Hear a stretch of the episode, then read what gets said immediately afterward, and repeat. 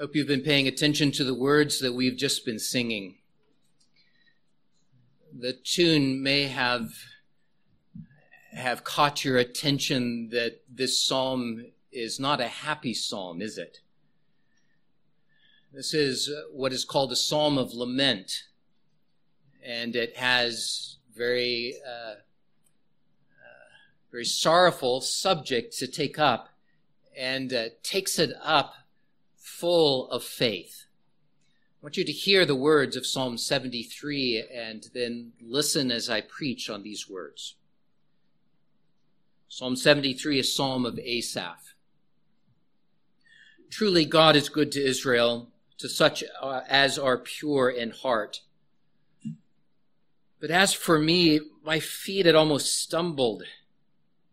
My steps had nearly slipped. For I was envious of the boastful when I saw the prosperity of the wicked. For there are no pangs in their death, but their strength is firm. They're not in trouble as other men, nor are they plagued like other men. Therefore pride serves as their necklace. Violence covers them like a garment. Their eyes bulge with abundance. They have more than heart could wish. They scoff and speak wickedly concerning oppression. They speak loftily. They set their mouth against the heavens, and their tongue walks through the earth. Therefore, as people return here, and waters of a full cup are drained by them, and they say, How does God know? And is there knowledge in the Most High? Behold, these are the ungodly who are always at ease. They increase in riches. Surely I have cleansed my heart in vain and washed my hands in innocence. For all day long I have been plagued and chastened every morning.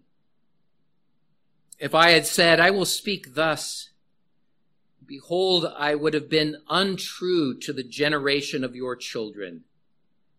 When I thought how to understand this, it was too painful for me until I went into the sanctuary of God.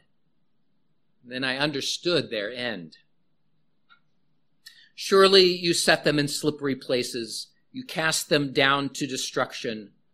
Oh, how they are brought down to desolation. As in a moment, they are utterly consumed with terrors. As a dream when one awakes, so Lord, when you awake, you will despise their image. Thus my heart was grieved, and I was vexed in my mind. I was so foolish and ignorant. I was like a beast before you.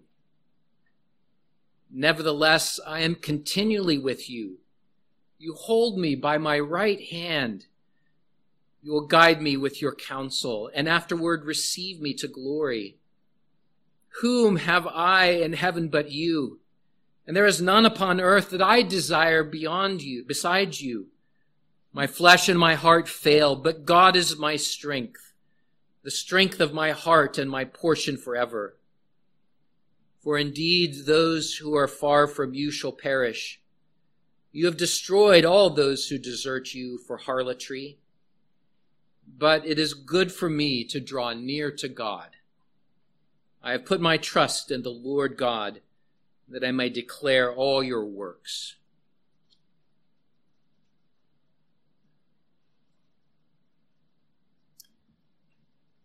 I grew up singing the Psalms, singing them and coming to believe them in all the various walks of life. I've come to cherish profound words that ring in my ears and in my heart. I can still literally hear psalms that have been sung at members of my family and friends of this congregation. At the bedside of the sick and the dying, I consistently find comfort and read and sing these biblical songs to those who are suffering. And in my own Christian journey, I've wrestled with sorrow and sin, with hopes and dreams, with disappointments and doubt. And as I have done so, the Lord has cared for me as a good shepherd. He's been with me, especially through the words of the Psalms. I say this to introduce you to a portion of God's word that is so touching. A portion of the Psalms that, as I introduced it, have become to be called and known as the Psalms of Lament.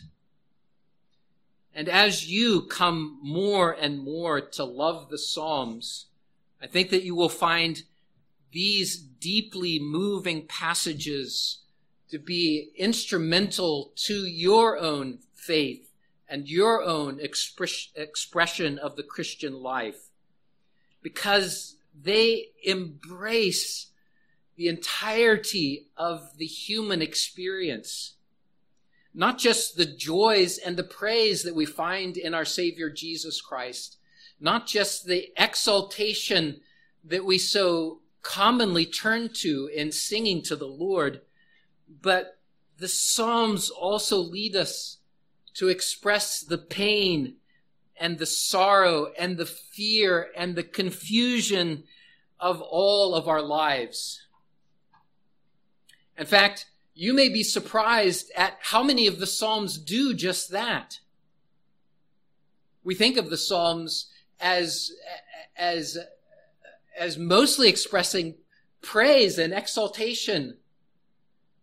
But the weight of the Psalms, of the number of Psalms, weighs more heavily on the side of expressing the sorrow that we go through in our Christian journey.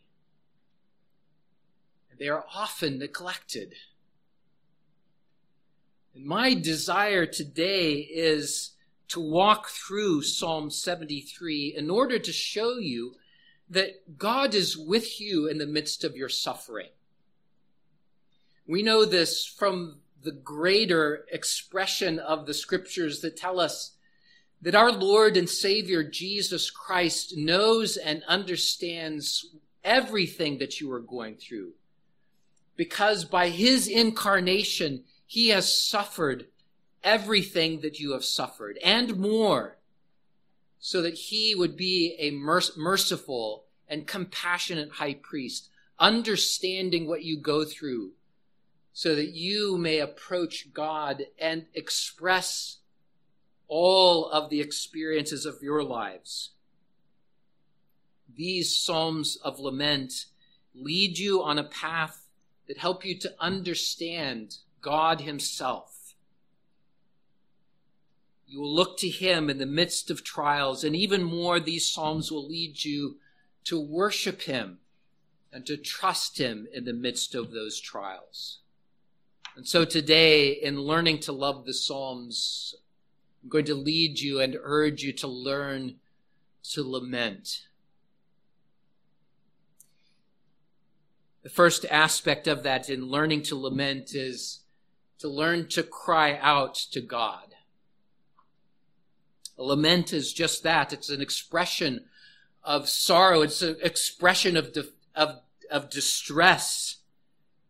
And Psalm 73 lays this out as uh, in a specific context. And I'm going to look at that specific context, but I also want you to see that broader aspect of the way that specific can lead you to understand really sorrow and distress in all of its forms. And so in Psalm 73, the author Asaph sets out in front of you this really perplexing problem. He wrestles with really an age old question, an age old question of why do the righteous suffer? But uh, even more pointedly, why do the righteous suffer? And it seems like the evil get away with it. Those who are not Christians are described by Asaph as living in ease. They get away with murder. They have everything they want. They live in abundance and more than abundance, in excess. And they scoff at God. They openly say, God doesn't care. God doesn't know. God will never find out. And the perplexity of this, of this distress comes through in agonizing words by Asaph. As for me, my feet had almost stumbled. My steps had nearly slept, for I was envious of the boastful when I saw the prosperity of the wicked. What an honest expression of that age old question. Why do the righteous suffer? Why do the wicked prosper? Why do I suffer? Because the dilemma continues and, and noting the prosperity of the, of the wicked, Asaph goes on to say that while they are prosperous, I, I who have pursued God in faithfulness, who have pursued, peace and purity, I suffer. What has it gotten me? I am plagued all day and chastened every morning. I see no advantage to the Christian life. And as he reasons this, Asaph, as a man of God, agonizes over this dilemma. And if you look at verse 15, he comes to see the, the weight of what he's expressing here. Because he's expressing real doubt. He's, he's saying things about God. He's wrestling with with unbelief in his heart about the goodness of God, about the sovereignty of God. And he realizes that if he starts voicing this discontent, that he might influence others around him. We don't know everything about Asaph, but it's apparent that he was a leader of a leader of worship in God's amongst God's people. And he says, uh, uh, speaking to God, if I complain this way, behold, I would have been untrue to the generation of your children. And there's part of his dilemma is that the doubts that he is, is wrestling with, he says that the grind of this suffering is so severe that I'm beginning to think of God as acting unjustly towards me, to be acting unfairly towards me. And if I speak this way, it would not only be to sin against God, but it would be in, to inflame sin on those around me, those that I have, uh, I have a, a brotherhood and sisterhood with. And I don't want to do that. It would, it would be wrong to express this. I can't do that. On the other hand, to keep this silence is eating Asaph alive. Perhaps you know this dilemma as well. Perhaps you've gone through some dilemma in your life that seems impossible to endure. Or perhaps you've become so bound up in some situation in your life right now that the anxiety or the tension or the anger is suffocating you.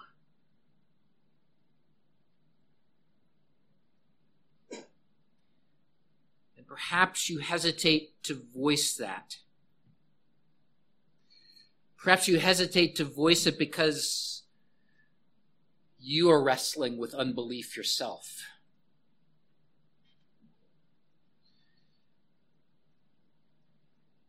If God is good, why am I going through this? Why does it take so long to be delivered? Or maybe you hesitate to voice it because it would somehow violate the code that a Christian is always happy. The Christian always has it together. Christian never suffers.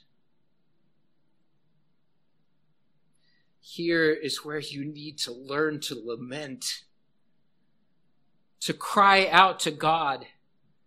Because in crying out to God, you express that the Christian life does indeed involve suffering.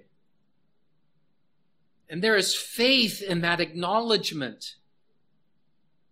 In fact, as you learn to lament, there's, there's a sense in which you activate certain beliefs about God, about life, and about suffering.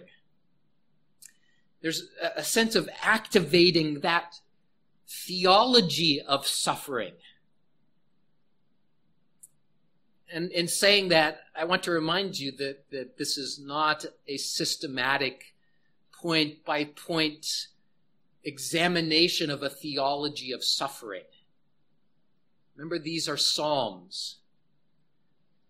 They are going to lead you to, to experience this theology and to put into practice this theology in a specific context of suffering. In the reality of suffering, what you believe is refined and God leads you by this lament to understand certain points of theology. Let me call your attention to a few of them that Psalm 73 grasps and activates in your life. What do we learn as we lament? First, I've mentioned already that suffering is part of this fallen world, and you as a Christian are not immune to it. God still always overrules. God is sovereign and God is good, but he does not remove you from the world. And he doesn't remove all suffering from your life either. To suppose otherwise is to adopt a theology that is a theology of health and wealth and happiness. And that is not a biblical theology. In fact, it is a theology that crumbles under the suffering of this life. It leaves you wanting something more because life is not full of health and wealth and happiness. But it is full of God. God will not desert you in that. There are reasons for suffering. We, we live in a fallen world. We also sin. There is an enemy. Those, and you can read uh, really good theologies of suffering, and I encourage you to do so. But I, I also encourage you to learn that the Christian life is full of suffering. It also teaches you that God's purposes go beyond our ability to know that go beyond our ability to understand. And, and Asaph uh, relates this in a really, really poignant way. He speaks of his, his viewing these things from his own perspective and his own understanding. And, and, and in that context, his conclusion is, is way off base, right? But that's his experience. And isn't that yours? But insulated in our own experience, we come experience, we come to conclusions that are, are, are really poisonous. And Asaph realizes this. And later in the psalm, he, he expresses this. I was, I was ignorant and foolish, God. I was like a dumb animal in your presence as I expressed these doubts and these fears. But God knows all things. Psalm teaches you, Psalm 73 teaches you that, that God knows your experience. He understands that, and He may not let you know all of His purposes, but those purposes are there. You can rest in them. And as you cry out to God, one, uh, one third little point of theology here, applied theology, is that Psalm 73 teaches you that you can express pain and suffering to God. This is where the Psalms of Lament are so important. They, they lead you to know that you can come to God with tears streaming down your face. He doesn't require you to paint a happy face over what you're uh, over what you're going through. He knows your darkest fears and your anxieties. He knows them because he has experienced those same fears and anxieties in the incarnation of Jesus Christ. He knows what's going on. He knows your life. He knows your heart. And he draws you to himself He draws you sometimes with tears streaming down your face. And He draws you with words like this to express the heartfelt emotions that you are going through. He draws you by his son who has suffered like you and understands you. He draws you by his spirit who dwells in you and who prompts you sometimes to groan in agony and to cry out to the Lord like a little child in fear Daddy! Daddy!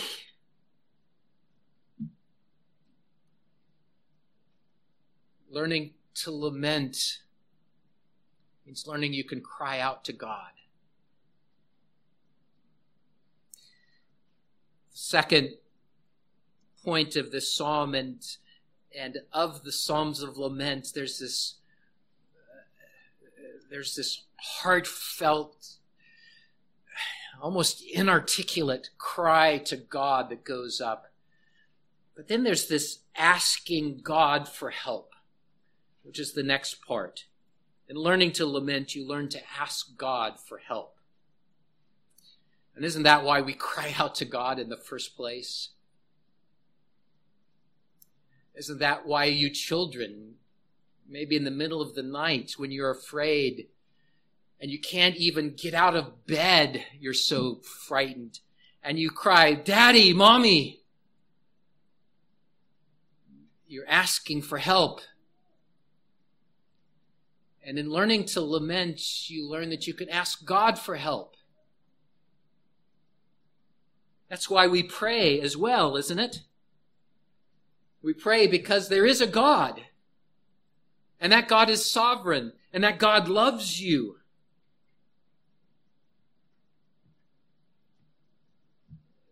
Today, if you are, are wrestling with doubts about the existence of God because of the suffering you're going through, if you're wrestling with the goodness of God because of the suffering you're going through, think of the other side. If there is no God,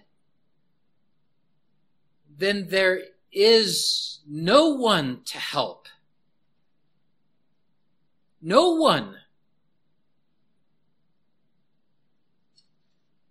And if there is no God, then the suffering that you're going through has, has no reason and no meaning whatsoever. You are left as Solomon in all of his wisdom concluded that if there is no God, then vanity of vanities, everything is meaningless without God. But you can come to God to ask for help. You must come to God to ask for help. Part of the struggle we face is that is that practical atheism, that practical unbelief that is the dilemma of, of this particular psalm. We see we see the trials that we go through. We, we mourn with good and godly friends and loved ones who are going through terrible circumstances. And we see the wicked and we see their prosperity and we wonder what's going on. But rather than asking God for help, we resort to our own remedies. And that's what Asaph does in Psalm 73. We fixate on this trouble. We fixate on this dilemma and we, and from our own perspective, we work out all of the details so nicely. And we find no answer. And we spiral down into dismay and despair. And we give vent to that anguish in anger, lashing out at God and those around us. And we retreat from suffering and we retreat from others and we numb ourselves from the pain that we're going through and whatever our favorite numbing agent is, whether it be drugs or entertainment or distraction. And all the time we ignore the truth that our Savior is present with us and we can ask Him for help. And so Psalm 73 urges you to ask God for help. And even more particularly, Asaph urges you to come to worship. And isn't that fascinating? Because I know that when I'm going through a trial or a suffering, that sense of retreat says, how can I go and be amongst other people today? How can I go to worship today? I'm so miserable. I can't stand it. Psalm 73 says, Come, because here you will find help, because here you will find God. Here you will find perspective. You'll find God's perspective on your suffering. And Asaph, in this particular dilemma, talks about that perspective that he finds in worship. And what is that perspective? Well, the wicked get away with it? Not even close because God sees and he knows and he he judges all. And as Asaph comes into worship, he comes into God's perspective. That in a moment, God will arise and judge man, woman, and child, the living and the dead. And in a moment, all of the achievements and all of the victories and all of the excess of the wicked will be wiped away so that they go into an eternity of God's just judgment. And what was in this life will vanish like a vapor. And their end is a terrifying end And if you think that you are fooling God and getting away with it, recognize here in the presence of God Himself that He will arise and judge one day. The wicked will be judged eternally. And so Psalm 73 teaches you that suffering does not nullify a sovereign God. The fact that he waits for a period is a, a sign of his mercy. A mercy that invites you to repent and to flee to him from the wrath to come. It's a sign of his mercy rather than some speculation of a, of the suffering of this world disproving God. There's that theology of suffering that's coming through in our experience of this psalm. Another theological point is that is that Psalm 73 says that suffering doesn't nullify God's blessing either. For in a moment, in the twinkling of an eye, we all in Christ will be changed. And we all will be caught up with the Lord forever and ever, where there is no more sorrow or pain or tears. And the Lord Jesus Christ will wipe away all of those anxieties and fears. And in Christ, you will be embraced in the presence of God forever. So Psalm 73 teaches you to learn to lament, to ask God to, to deepen these truths in your life so that you can ask for God in the midst of those, uh, in, in the midst of those trials so that you can be strengthened in that day of the Lord and in that day of suffering.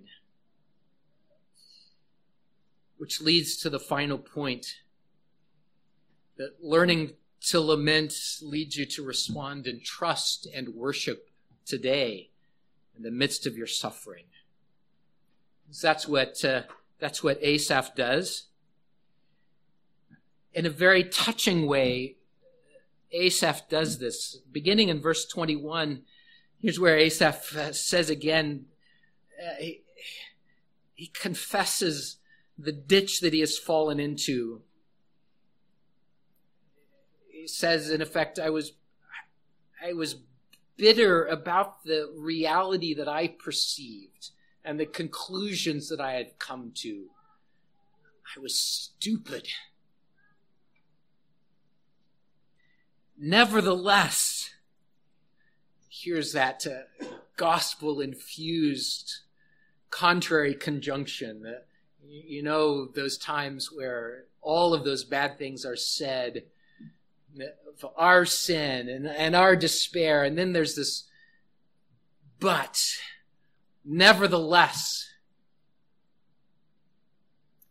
nevertheless, I am continually with you.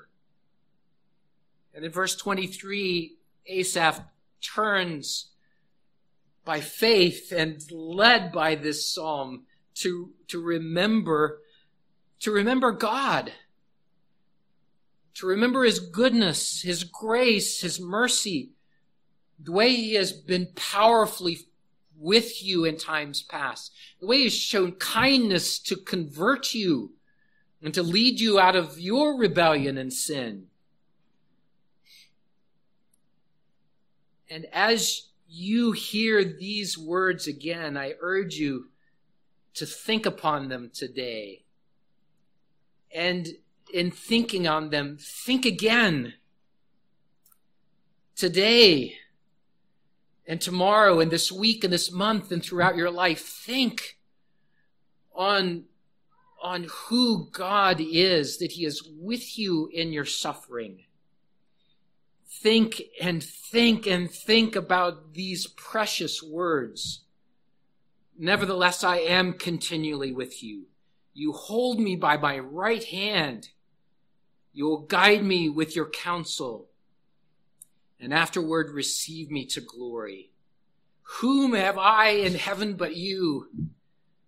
and there is none upon earth that I desire beside you.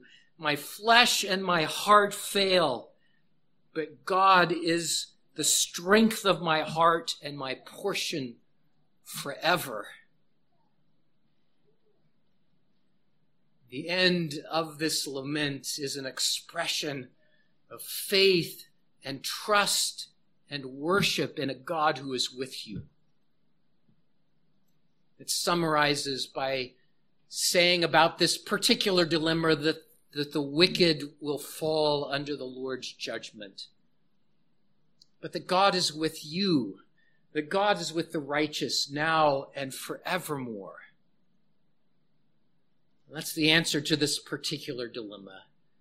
It's the path of lament that leads you to cry out to God, to ask for help, and to respond in trust and worship.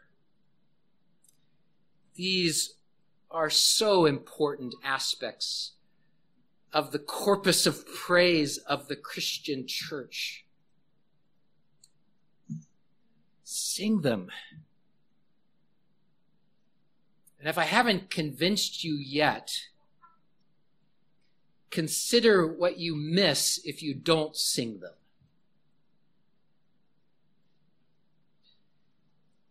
To exclude them is to conclude that a Christian never does or never should suffer.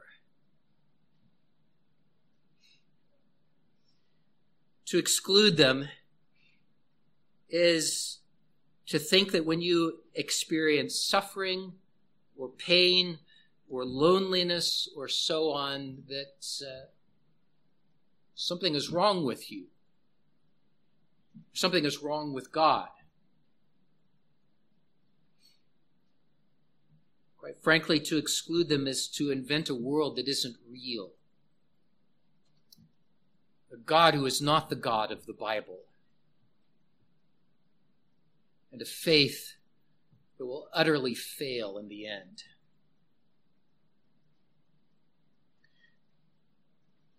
This life is more than health, wealth, and happiness. And our God intends more for you than these things. And this application is not just to counter the, the health and prosperity gospel. There's something for us as, as Reformed believers to take to heart as well. There is a there's an intellectual aspect about the Reformed faith that can shy away from the depth of emotions that Psalm 73 expresses.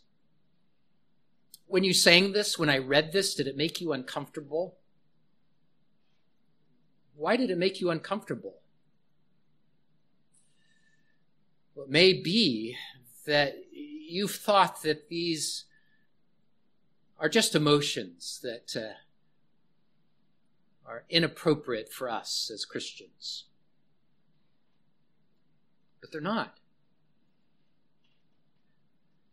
The intellectual answer is that that's bad theology, a bad doctrine of man. Satisfy the reformed uh, mentality. we are created emotional beings. And if you deny that, you deny how God has made you. There's also this aspect of, uh, uh, of affirming that we are saved by faith, but there's a tendency in all of us to think that we are kept by our obedience. And it's a, it is a ditch for us as reformed to fall into because we're serious about obedience. And we can come to begin to measure our, uh, our relationship with God by our obedience, by our, our having it all together. We can come to then think of others as supposing to have it all together as well. And even even judging others who are struggling with anxiety and loneliness and suffering. We could hold that at arm's length.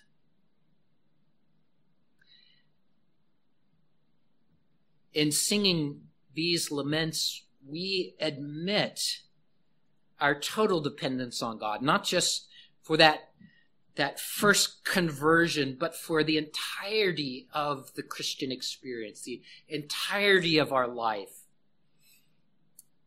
And we activate our belief that God is with us in the midst of our suffering and our struggles. And we make room for those that are experiencing those same struggles that we are. In this light, and by conclusion, uh, Carl Trueman asks a provocative question What can miserable Christians sing? I mentioned this yesterday in our our summer book study because it was part of uh, of the subject that we were taking up the, the Trinity in the midst of the Christian ministry and particularly our suffering. So the provocative question that he asked, and he asked this in a conference, what can miserable Christians sing? And Trueman uh, uh, describes it. He says, uh, uh, on each occasion I asked this question, it's elicited uproarious laughter as if the idea of a broken-hearted, lonely, or despairing Christian was so absurd as to be comical. And yet, as Trueman says, and yet I pose this question in all seriousness. And I do too. What can miserable Christians sing? You can sing the Psalms. These Psalms express an understanding that the Christian life involves suffering. And just that simple statement flies in the face of, of other theologies that miss the theology of a sovereign and loving God who is with you in the midst of your suffering so that he is deepening your faith and maybe refining you so that the roots of your trust are growing deeper. Life and experience teaches us this. The Bible teaches us that Christians do suffer. And furthermore, God in his wisdom has given us words to sing when we are miserable I know I've learned this, and I hope that you learn it too. I hope that you learn to lament. Let's pray. God, hear us when we cry out to you. By your own Spirit, when we can't even put words to it, we pray that you would hear and comfort us. God, I pray that we would ask for help from you, where there's help to be found. No, Lord, I pray that we would learn to trust. I pray that in the midst of our, our suffering, that, that our, our perspective would be refined, that we would take comfort in your presence, that we would not insulate ourselves from your word or your people or your worship or from you, that we would come and find that we can trust and worship you. Jesus' name we pray. Amen.